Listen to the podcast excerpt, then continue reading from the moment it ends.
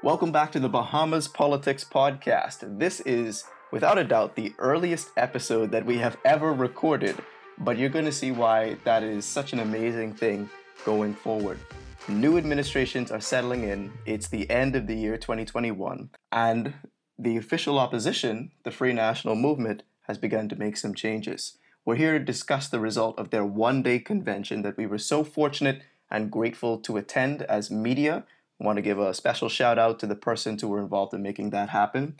And we want to discuss the implications of that one day convention moving forward with the man who will be leading the charge. But first, my name is Jason Brennan, and I'm your host for today. I'm happy to be joined for the first time as a Spectrum team member. I'm happy to be joined by the mind behind Probe Daily, Mr. Tate Adderley. Tate, thank you for being here and co hosting this episode with me. Hi, hi, no problem. Good morning, Jakes. Uh, I'm happy to be here, and this is delighted to be my first episode. So I'm happy to happy to, happy to be here, and I'm looking forward to the experience that I'm going to have with Spectrum. Boy, this is a big one to be on first. So right, right. let's let's jump right in. Our special guest today, he is the sixth leader of the Free National Movement. We got to watch him as he was successful in a hotly contested race and he has graciously agreed to come on to this show and to tell us a little bit about what his plans are moving forward. We are so excited to welcome Mr. Michael Pintard to the Bahamas Politics Podcast. Welcome, Mr. Pintard. Thank you very much for inviting me. I'm looking forward to the discussion. Thank you. So let's jump right in. We had the opportunity to ask our audience, mostly Bahamians between the ages of 18 and 35 with an interest in politics, about some topical issues, some things that they wanted to ask you now that you are the leader of the Free National Movement. And one of the first things, of course, if you've been looking at the news, we've been talking about this, the or I should say Barbados's jump to becoming an official republic. They are one of the few countries in the Caribbean that have that status. And every time we see someone in our region make that step, the question inevitably comes up is that something the Bahamas is ready to do or willing to do? Now, Mr. Pintard, I have heard that for a long time you have been an advocate for moving towards a republic system. And I was wondering, on behalf of our audience, if you could tell us a little bit more on your stance. Let me say that on the list of things that we are going to commit ourselves to, uh, that would be uh, something that's important. Uh, however, it is not among the top items, but nevertheless, I'd love to share my views with respect to this. Uh, in university, I spent a significant amount of time addressing issues of systemic uh, discrimination, not just along racial lines, but we particularly had concerns about policies, whether it was in the US when I was a student at Tuskegee or in Canada uh, at, at McGill, we had concerns about class based uh, decisions that we felt worked against struggling people. Uh, what was also true is that in the international community, I grew up at a time when apartheid was still in place and countries were making decisions uh, with respect to their economic fortunes, and therefore the liberation of South Africans were not that important. And so I, I, come at the discussion of the Republic from the, from the background of fighting against colonialism. And again, notwithstanding our wonderful relationship with the Commonwealth of Nations and Great Britain, uh, I believe the time has passed uh, for us to uh, move away from having the head of state uh, be the, the sovereign in Great Britain. We are capable, as is many uh, of those countries um, in the region and internationally, in administering our, our own affairs and having the head of state be a Bahamian. And so I'm very much interested in us moving away from, from uh, even the optics of that, but also the practicality of that. I also believe that in politics, we we need to come to a point where we take another look in the Bahamas at the at the Senate and its configuration and whether or not persons should be appointed or elected. Uh, I support uh, the uh, an elected Senate. I think it, it would be um, a wonderful thing. Um, obviously, I, I believe we have a lot of uh, infrastructural work to do with respect to uh, our constitution, and that needs to be mod- uh, modernized. And some of the countries that are, in fact, opting to, to become a republic have not modernized their constitution. They've made some symbolic changes. I think we have to have a public discussion so we can make mm. some more in depth discussions. Uh, the final point I'll, I'll make on this is that we have a challenge with partisanship in Bahamian politics to the extent that members of parliament are deeply constrained by our parliamentary democracy. And so there's very little wiggle room for them to engage in bipartisan cooperation across uh, the political aisle. I think that we have to take a look at how we can forge better bipartisan cooperation without penalty for those members of parliament that are minded to do so. Not to steal this question from Tate, I know it was on his list, but it was a question that was asked almost immediately after you won there's the tendency for the official opposition, no matter which party, to sort of oppose for opposing's sake, or at least that's the perception. So, can Bahamians expect cooperation from this official opposition for the passage of sensible legislation, or should we expect more of the same in the partisan stance? Mm-hmm.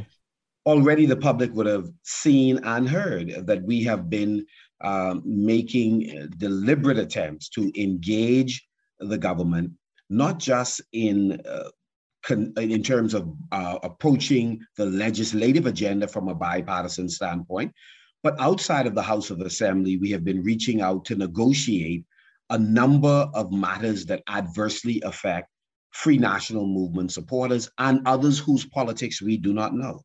Uh, for example, in urban renewal, uh, we, w- we became aware of a heavy handedness by one of um, our state ministers.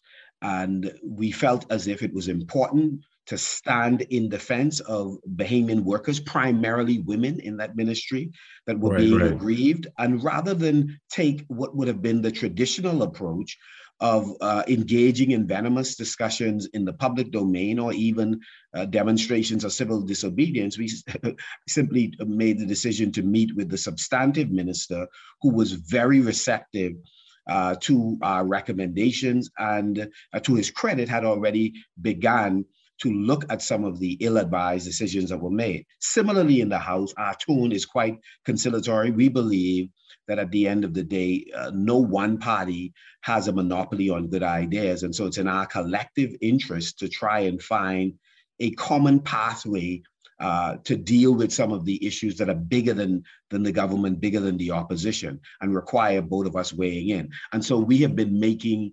recommendations in terms of how pieces of legis- how the piece of legislation we've recently addressed, uh, the supplementary uh, budget, how that can be improved. And we have also began the discussion about tax policy uh, as we debated uh, the VAT amendment because we believe VAT fundamentally is a regressive tax and is unfair to uh, to many of our citizens. Um, the speech from the throne was no different. Our tone was conciliatory. We have no difficulty complimenting the government on sensible propositions that can benefit the Bahamian people and also recognizing the talent that is across the floor, as opposed to seeking to demonize persons because they are for different uh, political persuasion. And so, no, we, we're, we're quite mature in our approach to uh, governance and, um, and, and we're going to be constructive in our engagement, but reserve the right when necessary, uh, as you would say in, uh, in, in new parlance, to go in beast mode if we believe our rights are being trampled upon.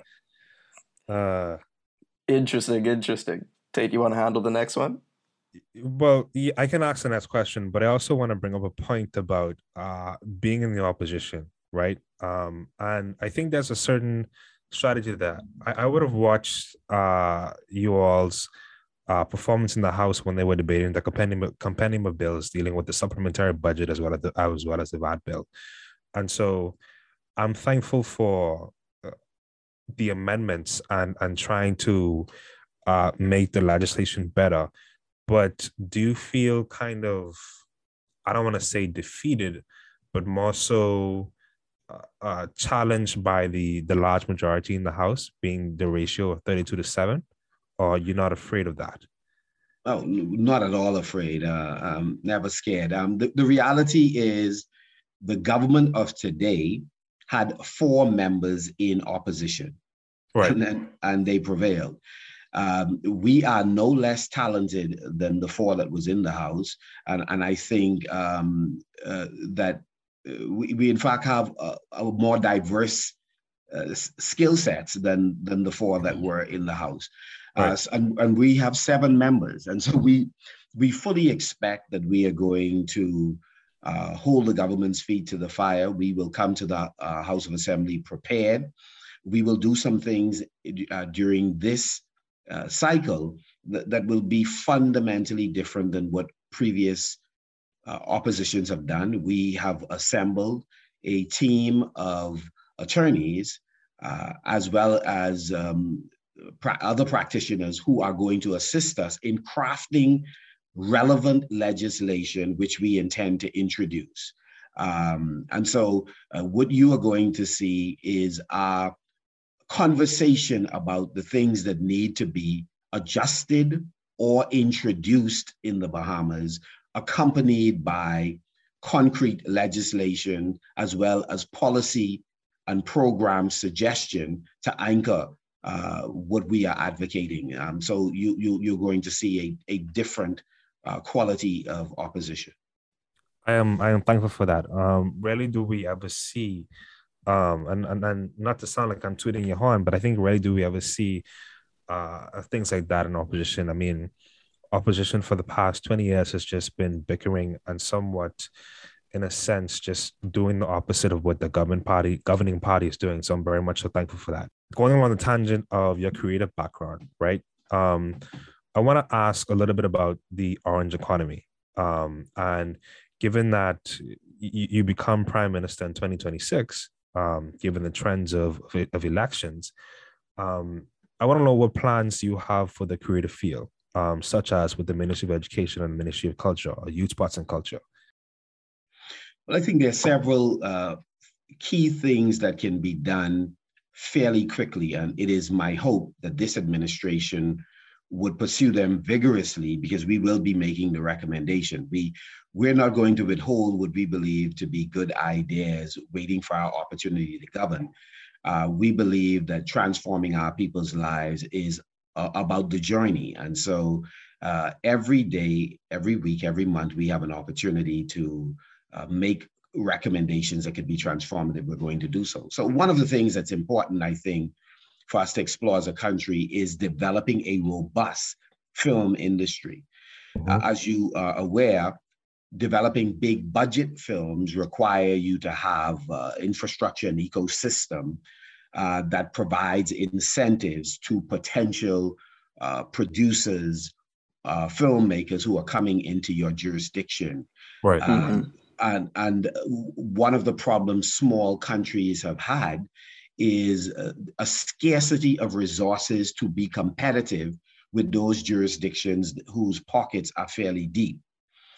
Uh, however, uh, one of the one of the opportunities I think uh, is that has not been explored sufficiently in the Bahamas is the creation of movies or content or content for television versus big budget uh, movies, which I still believe is in the realm of, of possibilities. Um, but more accessible is creating uh, movies for the small screen. And then in the process, training a cadre of, of, of Bahamians who can factor into this industry at multiple levels. Persons who are involved in, in whether it's uh, building sets and scaffolding, um, uh, helping to construct sound stages, engineers, wardrobe persons, makeup, um, film uh, filmmakers, uh, persons who who write screenplays, etc., uh, uh, actors and actresses, etc.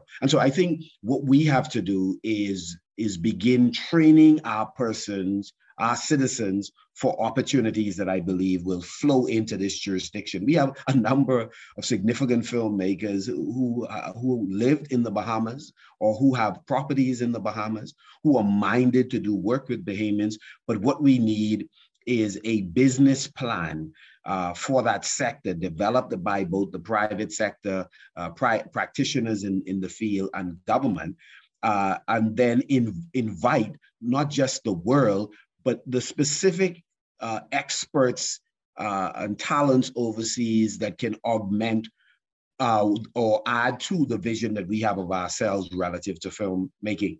The, the final point I'll make just in this category is we have 100 square miles of, of ocean, well, near shore and, and deep water. And, and the reality is, uh, you don't hear much about marine studios. So aside from building out sound stages and, and studios, we should look at creating a marine studio. Let that be one of the calling cards to come and do business here in the Bahamas. Incentivize a, a, a, a, private private, that is Bahamian International Group, uh, to set up uh, the infrastructure to invite their friends and persons they know in the industry to come and record here, whether it's it's, it's music or film, um, and from here export to the world because many platforms exist now for content. The second thing we ought to do um, is really to create uh, an, an artist or creative arts uh, legislation, much like the um, legislation used to incentivize the tourism sector, uh, to create legislation that will permit creatives to bring in the, the, the raw material and tools of their trade duty free and to provide for them in much the same way we do for light manufacturers as well as people in persons in the tourism sector. Those benefits uh, that that that the, that the creatives need in order to uh, succeed in, in in their in their craft we ought to set up minimum percentages for Bahamian content on radio and, and television and provide the requisite funding. There's a substantial amount of funding that exists now, but it's woefully um, small uh, so that creatives can uh, cre- produce uh, music, uh, can produce books and, and visual arts and, and other forms of, of expression and get it not just into the Bahamian market, but into the uh, international market. Ministry of Education must incorporate in, in a more granular and a deeper way uh, uh, training for the creatives in our curriculum. And we have to pay closer attention in much, in much the same way math and English is important as fundamentals for life, in my view, uh, so is the creative arts. It's really the glue culture is the glue that holds our society together. Um, and, and so it's important that from, from preschool all the way through, uh, that we uh, create opportunities to groom the next generation of creatives. Think about this, and my final point here, think about this for a moment. We graduate 5,000 students roughly every year. Out of that mix, we are graduating, uh, out of that whole mix, less than probably 100 creatives. Uh, um, and, and, and that's and that's often that's unfortunate. Persons who intentionally are going into that field because the system recognizes the value of it and begin grooming them. Now over time uh, people begin to appreciate the value of it. And independent of our system that seeks to um, direct them to other occupations or vocation they, they, they find their right. voice. Right that's definitely the case and i wouldn't be myself if i didn't bring up that point as a member of the orange economy. So you are the poet behind Still Standing. That is something that I had to read in high school, and I was, you know, I remember feeling very proud that there was a Bahamian author on the list of all of the kind of things that we had to read for school. Macbeth. You're also mm-hmm. right, you know, uh, no disrespect to Macbeth or right. any of them, right? They're amazing, right. but to see a Bahamian uh, succeeding on this international stage that was really inspiring to me as a young child, and I think I'm not the only one to say that. You're also the mind behind many plays about elections and politics in the Bahamas that I'm sure some of our followers may have seen. I'm curious, how has your experience in those areas sort of informed your views on what needs to happen with the orange economy moving forward? Well, well, one of the greatest challenge Bahamian creators have is monetizing their talent. Right. And what um, my life in in theater, uh, my life as a as a writer or a performer uh, has allowed me to do is to to test what I have been saying, and that is that we do have the ability to monetize our talent and our talents and, and make our passion pay our bills. And so we ran we, we ran uh, the political satire every election cycle, uh, sometimes as long as 40, uh, 40 shows, um, on average uh, between 700 to 900 uh, persons per night. And it was exceptionally profitable. So this was not a hobby. It was an intentional attempt to generate revenue uh, because unfortunately in a commodity driven society people seem to respect things more when when mm. the commodity or the service is is is turning a profit and so boy ain't that uh, something we stayed true to the craft, but at the same time, uh, we made it. We we made sure that that we earned funds and we paid performers. Um, again, because it can't be one select group benefiting and the others not. And so we paid performers uh, consistently. Again, to to demonstrate to the market that there there's a real possibility. We traveled internationally and found that a, a, a, political satire set in the Bahamas still had some international and regional appeal. And we performed in Florida, we performed in the Turks and Caicos. I've done performances um, throughout the Caribbean, Canada, etc. So again, I, I, just think there's there's a there's a huge um, huge opportunity. The other thing too, in terms of how it informed my sensibility going going forward, is that there's something about creatives that give us uh, an incredible confidence. While persons in politics initially dis- dismiss me as well, he's a playwright, he's, he's a poet. And so what they sought to do is diminish the power of the concepts you shared by uh, only focusing in on the skill of delivery of that message. Uh, and, and I think over time, those that had the traditional prefixes and suffixes, the, the, the, designations in front of their name or on the back of their name, and often um, directed a listening audience to take them seriously because after all, here I'm, I'm here's my designation. I think one of the things being a creative has helped me with is we have helped to break a ceiling uh, so the persons understand it is not the nature of your degree or professional designation in the that counts in the marketplace of ideas, but it is the strength of the value proposition that you are trying to share with the public and whether or not they are buying it. And so I, I think we have some incredible uh, creators who have unique visions of how the world should be and the society should be constructed and ran and ought to be listened to. And I'm happy to be one of them who, who happen to be a policymaker, but at, at, at the heart of it, I'm a creative. Well said.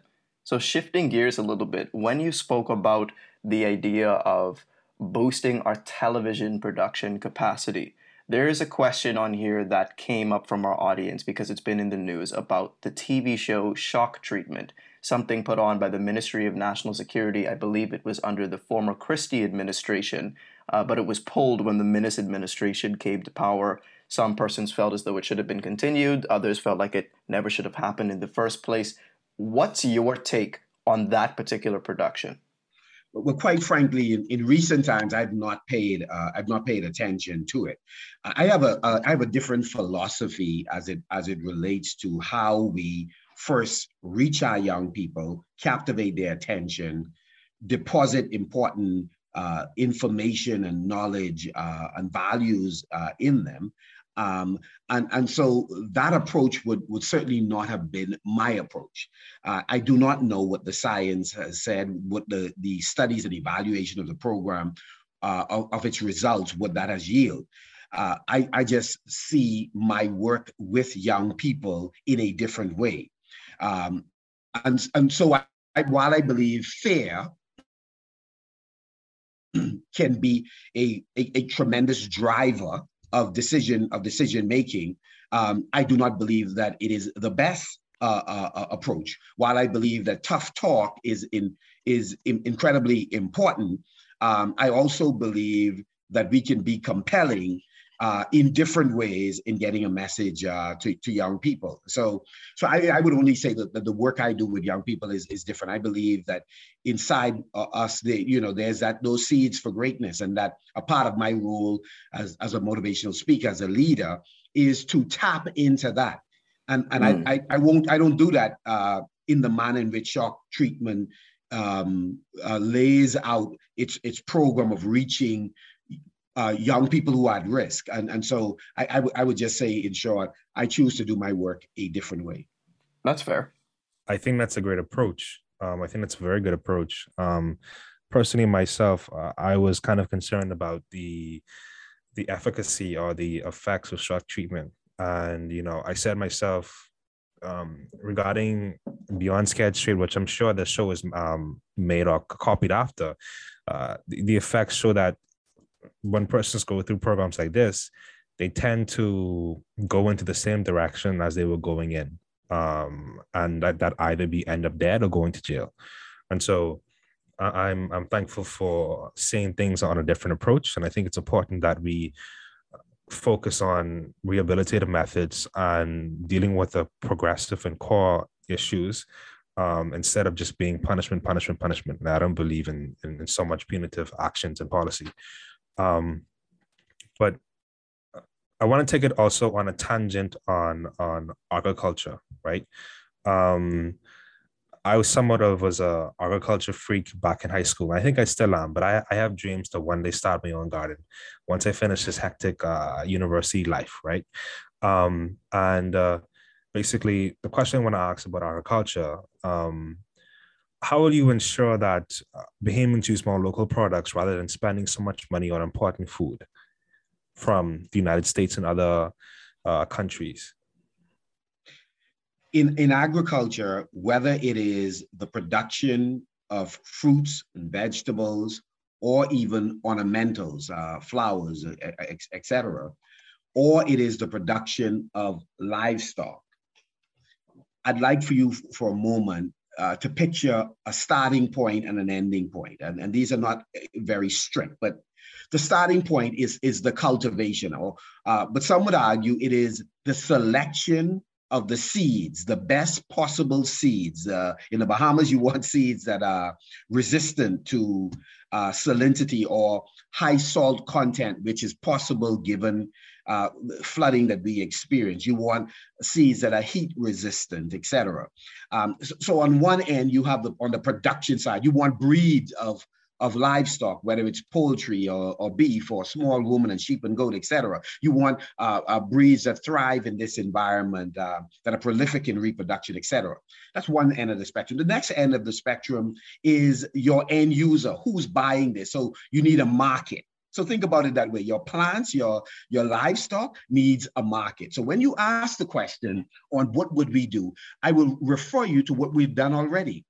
On the, on the market side, we have put in place a policy that 40% of all foods sold in right, the Bahamas right, must right, be purchased, must be purchased from a Bahamian producer. Right. Mm. And 75% of all foods purchased by government must be purchased from a Bahamian producer. So if government is to have the moral authority to tell private sector buy 40% at a minimum of your of your food from Bahamians, we must lead by example. So if you are going to get farmers uh, to produce, it is important that they know that they have a guaranteed market. So we have already fixed that in policy. Mm. That is the start. And then you work your way back all along the value chain from production to final sale. And you ask the question what are the gaps that exist all along that value chain that's hindering the widespread production of those items that Bahamians and guests, 7 million of them pre pandemic numbers, would purchase? And, and so, one, there's a, there's, we, we are too slow in making land available to farmers and manufacturers so that yes. they could get on with the business of production. So we right. have to liberalize the production, the, the leasing, uh, granting of crown grants. So that should come out of the hands of any prime minister. this micromanagement of lease arrangements and crown grant, it is a bad idea that is working yeah. against. That's one. The 2nd We're it today. the second thing is we need funding. So we have increased uh, substantially the, the, the amount of funding. The largest amount of funding ever available for agriculture in, in the history of the Bahamas was over the last four and a half years. But even that was woefully inadequate. So we have to uh, increase funding through the Bahamas Development Bank, the Venture Capital Fund, the Small Business Development Center, in agriculture and marine resources budget itself, right. as well as we must work out arrangements where the private sector are minded to invest in agricultural production because we make it easy for them. In other words we improve the ease of business of doing business so so that they would be prepared to invest in the sector. And of course one way you do that is you give you give the uh, private sector accurate information about the, the sector. So what do we know? We know that we import $1 billion worth of food, 600 million of it, fresh fruits, vegetables, uh, um, livestock, uh, ornamentals, 400 million of it is, is value added good or processed foods. And so we have conducted a number of very important studies that provide potential investors, farmers, uh, um, buyers, information on the market that they are giving consideration to. And, and so I think we've put in place some, some critical elements that can, can cause this sector to pop off. Uh, final point I'd make is we ought to privatize those state-owned enterprises associated with agriculture, the feed mill, the packing houses, um, the abattoir, all of these all of these entities which are important for the various uh, parts of agriculture should be in private hands um, rather than in government hands where inefficiencies are rife. And so uh, those are some of the things that I believe that we can do um, uh, to, to transform the sector. Right. Um, and I, I wholly support that. Um, I, I think in a in a mixed economy where the government has a considerable amount of sway in the economy, I think it's important that uh, stuff like subsidies, as well as making uh, quotas such as the 40%, 75% that you mentioned is important because these things are, are needed to grow certain sectors, right? I was doing an assignment for my one of my policy classes and basically looking at the labor the labor force, a considerable or small amount of persons are actually in agriculture. And so I think for me that signals that that certain sector is a great point for growth. And I think that's an important starting point uh, using the government, such as subsidies, as well as making quotas to begin the uh, the growth of that certain sector. Um, and as we continue, I wanted to ask about your strategy in the leadership race, right? And so, what was your strategy going into the leadership race? And uh, moving forward, what is your plan for the party and for the Bahamian people? Uh, so, so, let's take the first one. In terms of strategy, it was simply to respond to what our team understood uh, to be the concerns and aspirations of those voting delegates. Uh, I believe that uh, Bahamian um, political activists, persons involved in these organizations, they want to be included in the decision making of, their political organization. And so it was important for us to uh, clearly show that we are going to be inclusive and collaborative in making decisions. And we understand that the team is far greater than an individual leader, no matter how insightful or talented he or she uh, may be. So that was that was important. Be responsive uh, to the views uh, and as well as the aspirations of those uh, that that you hope to lead. The, the, second thing is persons want value propositions that they believe are in their best interest, and so the kinds of uh, projects we talked about that we intend to introduce while in leadership had to speak to uh, the desires of those persons who you're asking to vote for. Mm-hmm. So what, what, what do persons want? One, uh, they want they want to be empowered. So if there are opportunities within the organization or for them or their children uh, in, um, when you become government, they want to know that there's a meritocracy in place. That while loyalty is important, um, that if they are competent and uh, and, and they um, have gone through the correct process, mm-hmm. we ought to give them a shot. and, and so our team wanted to assure persons that, listen, you are going to have access to the decision making organs in, in the organization. You're going to have opportunity for your views to be heard internally and, and, and externally. Um, uh, you are going to have an, an opportunity to be empowered with economic opportunities on the other side uh, of this and and how close you are to the leader or how close you are uh, to a director of a corporation is going to be secondary what is most important is is that um, that you you're gifted that you that you're talented that you that you're prepared to uh, to play by the rules and so our strategy was really to hear what the concerns were and to be responsive to, to those concerns. And so we took the time to get our message in front of uh, uh, as many of the delegates as, as possible. We also think persons are concerned not just about the substance of leaders, they want to know that the style makes sense. Um, and so I think humility is very important. I worked with a team uh, that was confident, yet we we exude uh, humility. We understood clearly that we work for right. the folks who we were going to for the vote. As a member of parliament, mm-hmm. I'm, I'm, employed by the public. so so so I the way I communicate with the public, um, um, again, the way I take on their ideas and listen to the public, um, ought to be emblematic of the fact that I understand who's boss. And, and so we in, in the campaign, again, we we sought to strike that tone, and it wasn't difficult because I think that's hmm. that's our makeup. So then I would have to ask as a follow up, the FNM's defeat in the last election. You know, when the media talks about it, they often call it as crushing.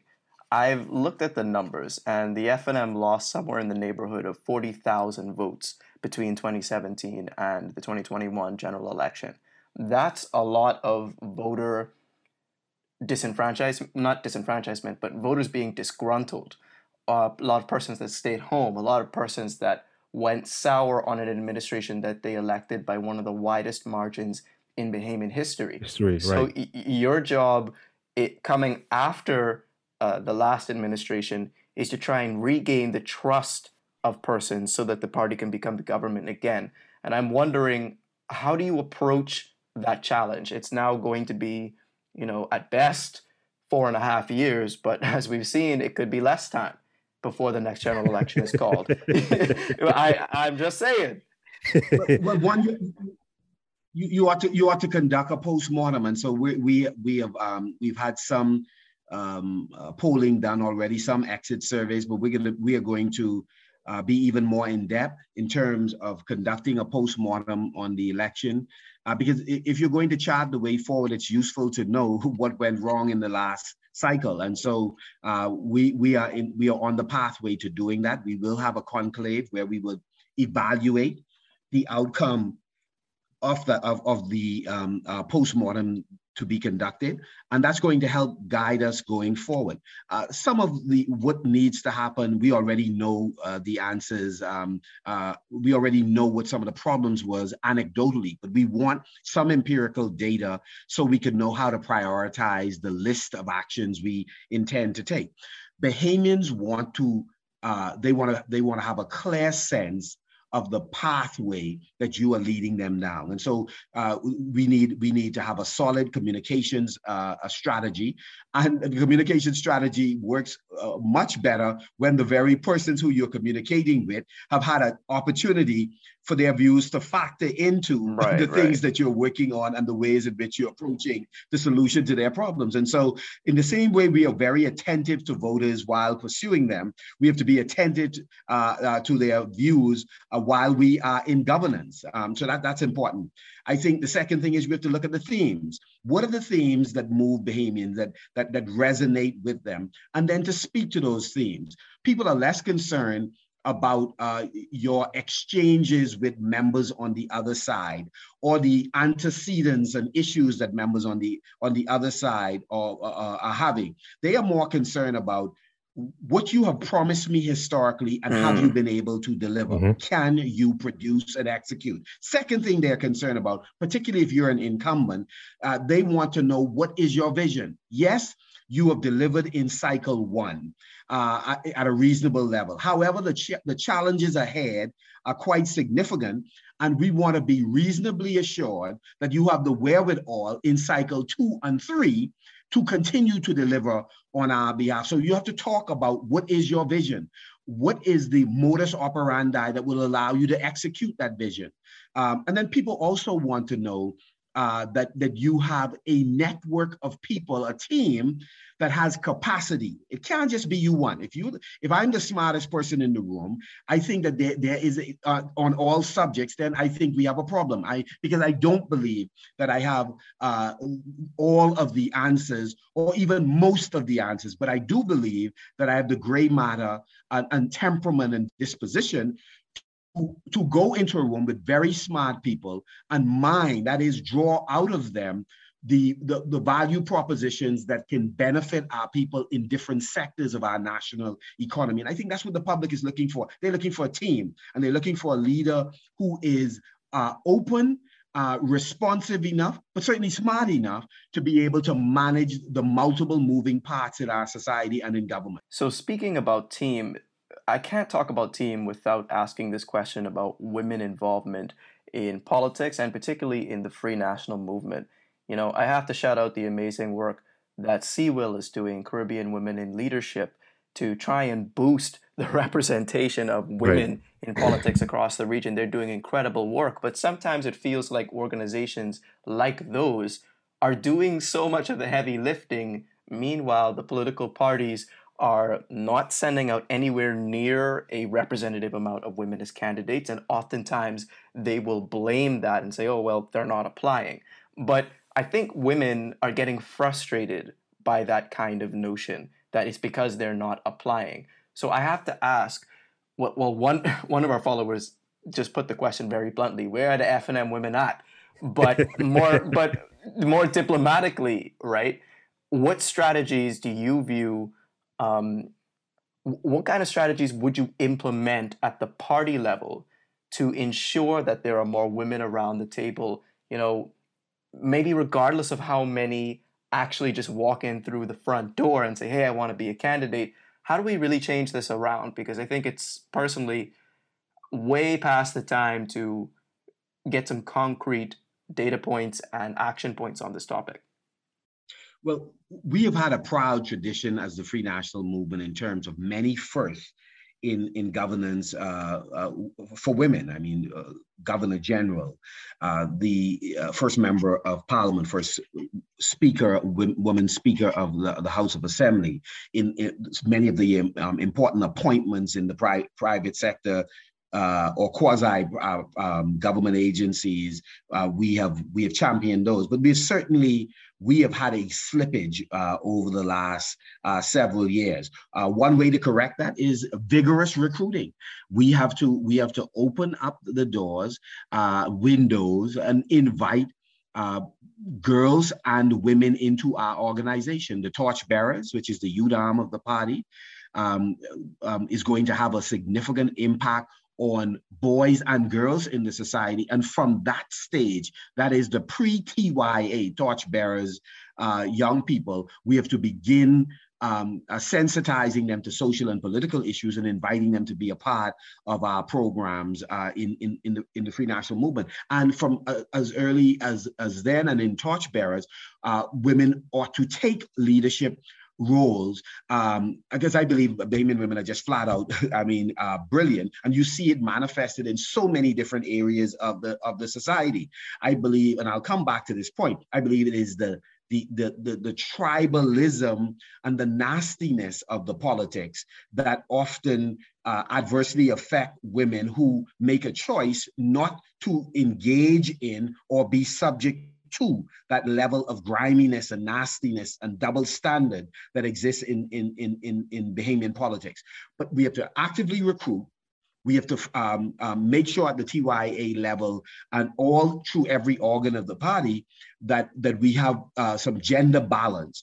We have to fight misogyny and, and, and chauvinism in the wider society that creates an environment where uh, uh, a woman doesn't fare as well under the microscope shone on a male because we are tolerant of certain behaviors in men that that we frown upon in, in women when fundamentally there is no difference. And so, so more men in, in, in the Bahamian politics have to speak out against the, the doubles the double standard uh, in terms of, of of us evaluating men and women, their private lives, their public lives, and, and what we expect of them.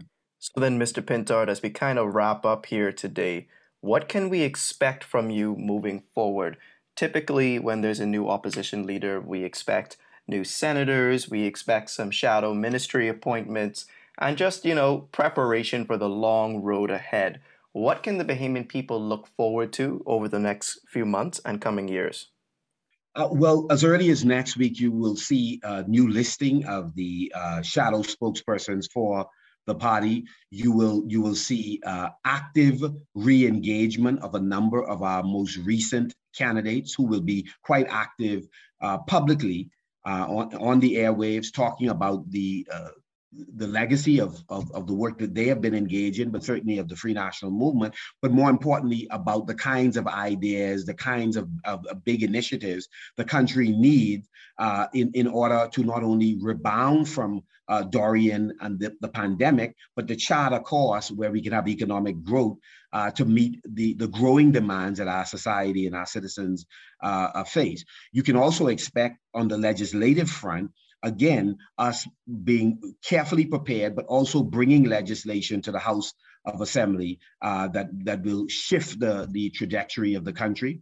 On a policy front, uh, we're going to be very active making concrete recommendations to the government on policies that they ought to uh, put in place. We will be holding public symposiums, engaging the public on important subjects like, for example, uh, tax policy. We believe that it is crucial um, uh, for us to begin to have, within the first six months, uh, you are going to see a number of symposiums uh, uh, led by the Free National Movement. One of them will be on, on tax policy. The second will be on looking at financial, uh, um, the financial services sector and, and how do we go about creating financial instruments that make this sector more attractive and how do we indigenize bahamian banking it is mm-hmm.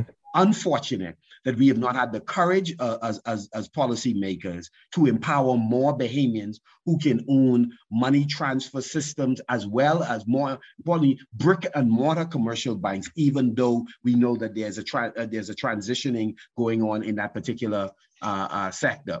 Um, you could expect that we will have a powerful ground game. We believe that we have to engage with our persons in the informal sector, persons at the community level. And um, my strength is community work. And we have a number of members of our team who has a similar strength. And so you're going to see us very active um, on the ground uh, in throughout the Commonwealth of the Bahamas, removing a Nassau-centric mm-hmm. approach to governance and community engagement and, and moving throughout uh, the Commonwealth of the Bahamas. So I, am excited. I'm optimistic about the future. I believe that we are in the process of creating a movement that will that will excite uh, Bahamians and we'll create a place where that excitement can translate into them doing real work on real proposals that we put forward. Mr. Pintard, thank you so much for coming on our show. We really appreciate it. Is there anything else that you want to say to our audience of young people? Uh, certainly just just to ask them to, to keep the faith that that they um, young people in this country really they, they're not just leaders. You're not just leaders of tomorrow. You're leaders right now. There's there's some demographics that you're able to meet that many of us are unable to meet. And so you need to flex to share to share your your ideas about what the future of this country ought to look like. And and and then you know, I just I just like to give a shout out to Marco City. I'm in this conversation with you because the voters in that constituency uh, gave me a shot to be their standard bearer. And every day I, I want to not only be one of their voices, but I also want in practical ways to help to, to change their lives. And and so to say to them that I appreciate you, I appreciate my family's sacrifice who, who's taking this journey with me. Thank you so much for being on this show. That'll have to do it for us this morning. I know you've got an incredibly busy day ahead of you, but it was a wonderful conversation, and you are welcome back anytime should you have the time to come on back. Thank you very much for having me. Have a, have a wonderful day. Thank you for tuning in to this most recent episode of the Bahamas Politics Podcast.